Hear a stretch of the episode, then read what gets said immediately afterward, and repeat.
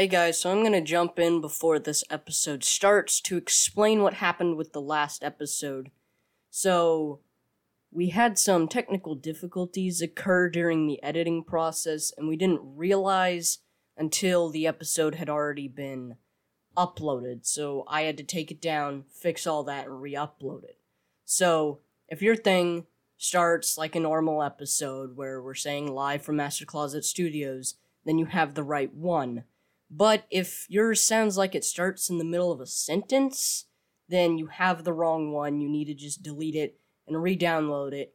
And if you haven't started listening to it yet, I recommend just deleting it and re downloading it to be safe. And that was all I had to say, so now on to the episode. This is Jared responding to our episode about Flight of the Navigator. Live from Master Closet Studios, you're listening to the only podcast on the internet that doesn't live up to its name. It's the Noobs and the Whovian, or more accurately, this time it's just the Noob. Uh, it's me, Austin.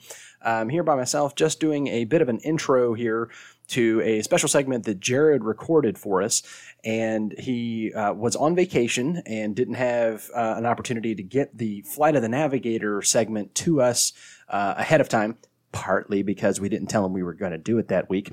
Uh, so he did, however, jump in and uh, not being a slacker at all, he did record a segment and send it over to us. I told him to send us what you got and we'll use it.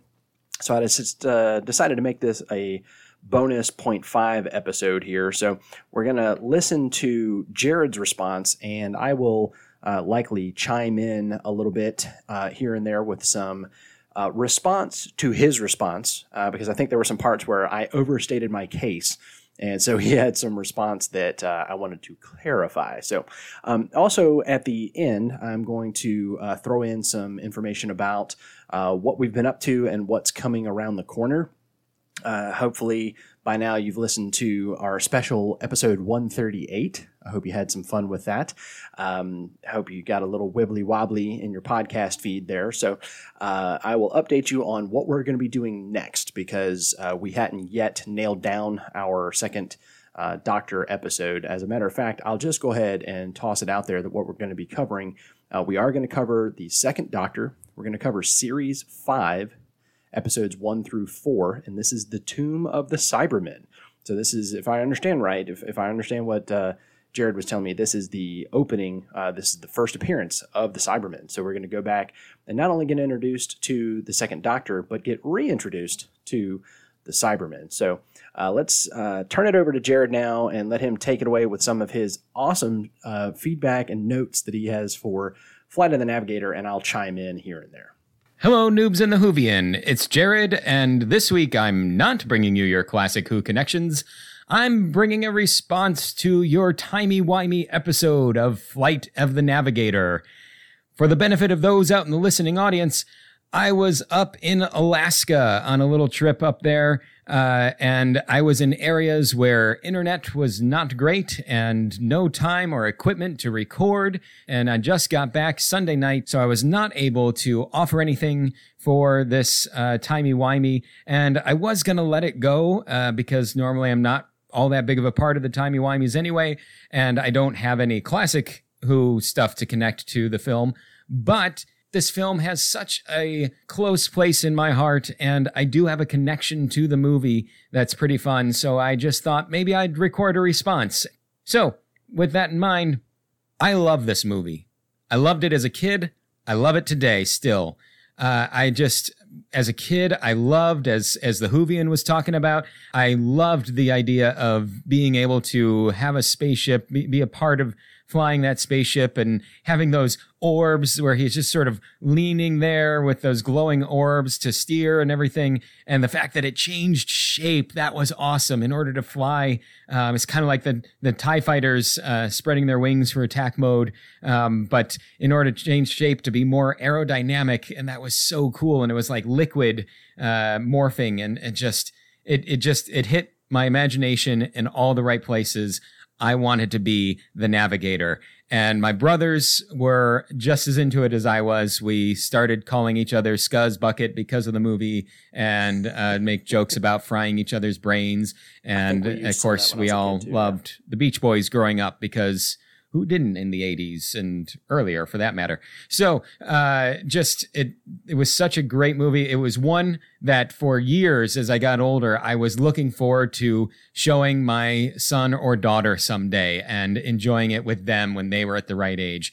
And uh, if you listened to the interview episode uh, you'll know that i am a stepfather and my son when i got married my son is 13 uh, was my son was 13 when I got married, and he had already seen it, so didn't get to do that. But at least he loves it too. He had already seen it, but he loves it, and we've enjoyed watching it together a few times. In fact, we just watched it together as uh, we've gotten back from Alaska here. So, uh, and, and still enjoyed it just as much. So, just wanted to state that. I mean, I appreciate that uh, you all, uh, the noobs and the Whovian there, didn't uh, love it 100%. Uh, Whovian, maybe it sounded like didn't love it as much as you remembered it. So maybe it, you know a nice memory of the past and and not so much of the future, or at least a garbled memory of the past. Yeah, this is where I wanted to jump in in particular because I uh, definitely uh, I enjoyed watching it this time, but uh, yeah, it wasn't the same movie that I remembered. So that was kind of a big part of it there.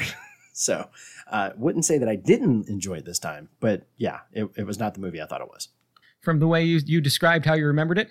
But while I respect that, I respectfully disagree and say, nope, it's still a fantastic movie. It's classic, and I think everyone should watch it and enjoy it. So there's my two cents on the movie. Here's the fun connection that I've got. So I have a friend named Bonnie, and she had a dog when she was living in southern Florida named Manny. And uh, he was a yellow lab, and she used to enter him in frisbee competitions all the time and so she they the dog loved to catch the frisbee chase after the frisbee do tricks and all that sort of stuff. Very smart dog. And she would go and enter into these competitions. One day she entered a competition that had a little bit more paperwork than she was used to. And she noticed there were a little more uh, a few more video cameras around than she was used to but she didn't think too much of it. She signed the paperwork without really reading through it all. And uh, come to find out later that what she had signed was a release that her dog might be in the film Flight of the Navigator. And so it was. Manny is one of the dogs at the beginning of the Flight of the Navigator during that opening credit scene. Manny is the yellow lab. You'll see him with a red bandana on. Uh, during one of the shots, and otherwise he's got a green collar on. I think I counted. There's about four, maybe five uh, shots where uh, you see Manny there jumping for the frisbee. I uh, emailed him back and said, I definitely need a screenshot. And so he sent me a couple of screenshots from the movie, and we'll be including those. Uh, one of them will be the featured image, uh, so you'll you'll get a chance to see Manny in action there, in case you in case you missed it like I did. Don't see Bonnie in it at all, but just Manny. But uh, I just thought that was so cool when uh, Bonnie and I, of course, we met a number of years after that, and uh, we were talking and uh, just saying how much I love that movie and she's like, Well, my dog that I had is in that movie. And that was just awesome. All right, moving on to things that you guys pointed out. I thought your analysis of the time travel and the time differential and stuff was just spot on. I remember as a kid not understanding at all uh, this concept that uh, as you approach speed of light, time slows down for you, but not for everyone else. It just it was way over my head. Uh, but I am now realizing this may have been part of why I misunderstood or misremembered the movie. I may have completely missed the part with time dilation because they glossed right over it. They the guy said, you know, like light speed theory or something like that, and they never explained the actual concept uh, except for that half a second when the the head NASA guy said, you know, 4.4 hours for him and eight hours for us, but then that, that was it. Uh, so I think that's why I misunderstood the time travel bit. Of course, as I got older, I understood it better. But there were a number of years there where I was just like, well, that's what they said the story was happening in the story. So that's what happens. You know, they, everyone else aged and he didn't. Uh, maybe I even thought that there was uh, some time travel going on in the beginning anyway. Yep. See, there I just go. appreciated how clearly you explained it. And uh, it was just, I thought the analysis, I totally agreed with the analysis uh, that you had of their uh, time travel and how it was really not all that big to the plot anyway, other than bringing us a happy ending, which. So, Noobs in the Whovian clearing up 1980s uh, time travel movie mechanics since 2018. Of course, it's 80s Disney. Trademark. What else is going to happen? So the Whovian mentioned that uh, it the spaceship looked bigger on the inside, and actually, I agree with him. Um, you That's know, I think right, it was unintentional. I don't think it was an allusion to Doctor Who at all. But No, uh, no, if no. you look at it, maybe this part was just a mistake. But if you look at the set that made up the inside, that made you feel like you were inside the ship, and look at it from the outside, it definitely feels like it's bigger on the inside. And you could say, well, that's just perspective. They, they didn't get the perspective quite right. And that would be fine. You could write it off there. But when you think about all the stuff that's stored in the walls, I mean, the walls would have to be pretty thin to have that room uh, fit inside what you see the spaceship from the outside. So if you think about the uh, all the storage compartments, like with all the aliens that are in the wall, and if you think about uh, the chair rising up from the floor and the all the different stuff that rises up when it's going into ultra speed super spaceship mode and and all the things that are coming out of the walls and stuff it's where is that coming from it's not coming from super thin walls it's just rising up out of nowhere so it i definitely think it is bigger on the inside This is Corbin. I'm gonna jump in here real quick to just say clearly it was nanotech, and that's where all the components coming out of the floor was. Everybody knows that. So, speaking of the spaceship, I think that the special effects in this movie still hold up today. I think they Definitely. were way ahead of their time. Uh, they did such a good job with it. Uh, yeah, it seems like nepotism that he hired, the director hired his brother to do it, but maybe they were the only ones, you know, maybe this guy was the only one who could pull it off because they were so advanced. I mean, other CGI around that time uh, it, it, it's just laughable. I mean, you've looked at early, you guys have laughed at early Doctor Who episodes from the early 2000s uh, that you've laughed at the CGI. And so I just think this holds up. Yes, there are some things like the Tokyo scene that just weren't done quite right. Uh, but for the most part, the, C- the special effects do not take me out of the film. And that's when I, that's where I really realize um, when when special effects are bad, when it breaks that suspension of disbelief, and I'm like, okay, you you went too far. I don't think they went too far out of their range and, and of what they could do, and what they did do, I thought was just phenomenal. Yeah, I gotta agree that uh, it does not. Uh, the spaceship effects are not what takes you out of the movie.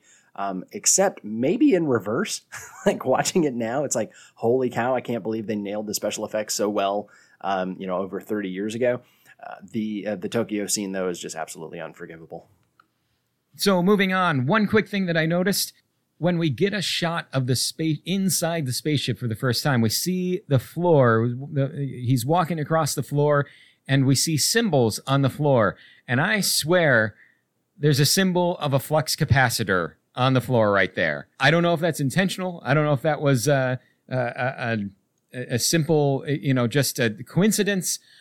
Who knows? But it's that Y shaped, and it's got uh, dots at the end of ends of the Ys, and it's like it just seems to me it seems too close uh, to not not have some sort of connection there. But uh, maybe I'm just reading into things. Uh, so I, I emailed him back and I said, I, I didn't catch that. Could you send me a screenshot? And he did. And I got to agree. Uh, it was either a, a shape that just had to happen in the mid 80s in sci fi movies or something, or uh, a 1986 released movie. Uh, definitely was paying homage to a 1985 movie because uh, it definitely looks like a symbol uh, for the flux capacitor. So we will have that picture um, either in the podcast show notes or definitely in the full show notes over at noobsandthewhovian.com. So go over and check that out. Okay, I will say there's a few things, things that could have been done differently. Yes, of course, we know the whole humans only use 10% of their brain thing. That's old science. But at that time, I think they really genuinely believed that, or at least it was out there enough that people, maybe not scientists fully believed it, but people genu- generally believed it. So, uh, but yes, I wouldn't have that necessarily on there, but it is a, it, you know, comes with a funny joke. What happened? You leaked. And, uh, and and why did One he the best lines of ask the the, gentleman for change and then go make a collect call? people may not catch this today because they may not be familiar with payphones, but uh, if you've got the change, you don't need to make a collect call. You you just make the call. And how did he know the phone number? But anyway, not. I, no, I thought that was great when he said, "Can I borrow some change to make a call?" and then dialed collect. I was like, "What's happening?" And then he used the change that the guy gave him for the call to buy snacks. So I don't know if that was the plan or what was going on there, but uh, yeah, it definitely stuck out to me I'm gonna not gonna overthink that, but uh, so okay, there's some plot holes, and and my biggest negative, honestly, you know, they named the dog Bruiser. Come on, any any name is better than Bruiser. It was the '80s, in man. my humble opinion. So you're lucky he wasn't named uh, Fido. That's about it right there. Just uh, th- those are my thoughts. Those that's my fun connection to the movie. Uh, just wanted to get that out there and share it. Thanks for letting me have my say and I look forward to bringing you actual Classic Who connections next time. And uh, he is uh, more right than he knows. Next time, we're going to be doing a Classic Who episode. Again, I mentioned at the top of the show, but just as a reminder, we're going to be covering Series 5, as in originally Series 5, back in the 60s or 70s. I guess it was 70s by then. Uh, episodes 1 through 4. It's the first uh, opener serial for that uh, season and that is the Tomb of the Cybermen. So we're going to get to know Patrick Troughton or Troughton or however it's pronounced, um, the second Doctor. This will be our first time seeing a new classic Doctor, and we'll have some fun comparing him to one, and and obviously also comparing him to nine and ten, and uh, get into some fun little. Uh, comparisons of the Cybermen then and the Cybermen now because we've seen the Cybermen a couple of times. We've interacted with them a few times. We've seen them talk smack to the Daleks. Uh, hold on to your butts, guys, because you're going to see a whole different Cyberman. Uh, when we when we first meet them, I know enough about them to know that uh, they ain't what they used to be. So uh, look for that on um, that should be on Amazon Prime. Uh, I'm almost positive about that. I'm going to double check real quick. Yeah, just double checked on that. I'm sorry, I said Amazon Prime. I meant Amazon Video. It's part of BritBox. Uh, so turn the turn the old BritBox subscription back on if you have already turned it off, or if your free trial wore off. Uh, don't forget to use our uh, affiliate uh, link at noobsandthewhovian.com to get your BritBox, and it won't cost you an extra uh, dime, but it will help support the show. And so I do want to remind you that you can always reach out to us at facebook.com slash noobs in the Whovian. You can send us a message, message there, or you can email us at noobsinthewhovian at gmail.com as two new listeners did this week. And we'll be throwing their, uh, their input uh, into the end of the main episode next week. Uh, we'll see what they had to say. And uh, you can also uh, get all of the show notes um, and all of our ad sponsors, links to Patreon and all that at noobsandthewhovian.com Com. Speaking of Patreon, don't forget to become a supporter of family-friendly, independent media by going to patreon.com slash noobs in the Whovian. You can sponsor us for as little as a dollar a month and uh, become one of our companions, and we'll uh, gladly thank you for that. Uh, you can uh, check us out there. Let's see, anywhere you're looking for us on the web, look up Noobs and the Whovian, and we are uh, we're, we're we've pretty much booked that out everywhere. So uh, until next time, guys, my name is Austin. I'm the Whovian. The noobs say I'm saying goodbye on their behalf. They'll be back with us on the main episode, and we will see you then.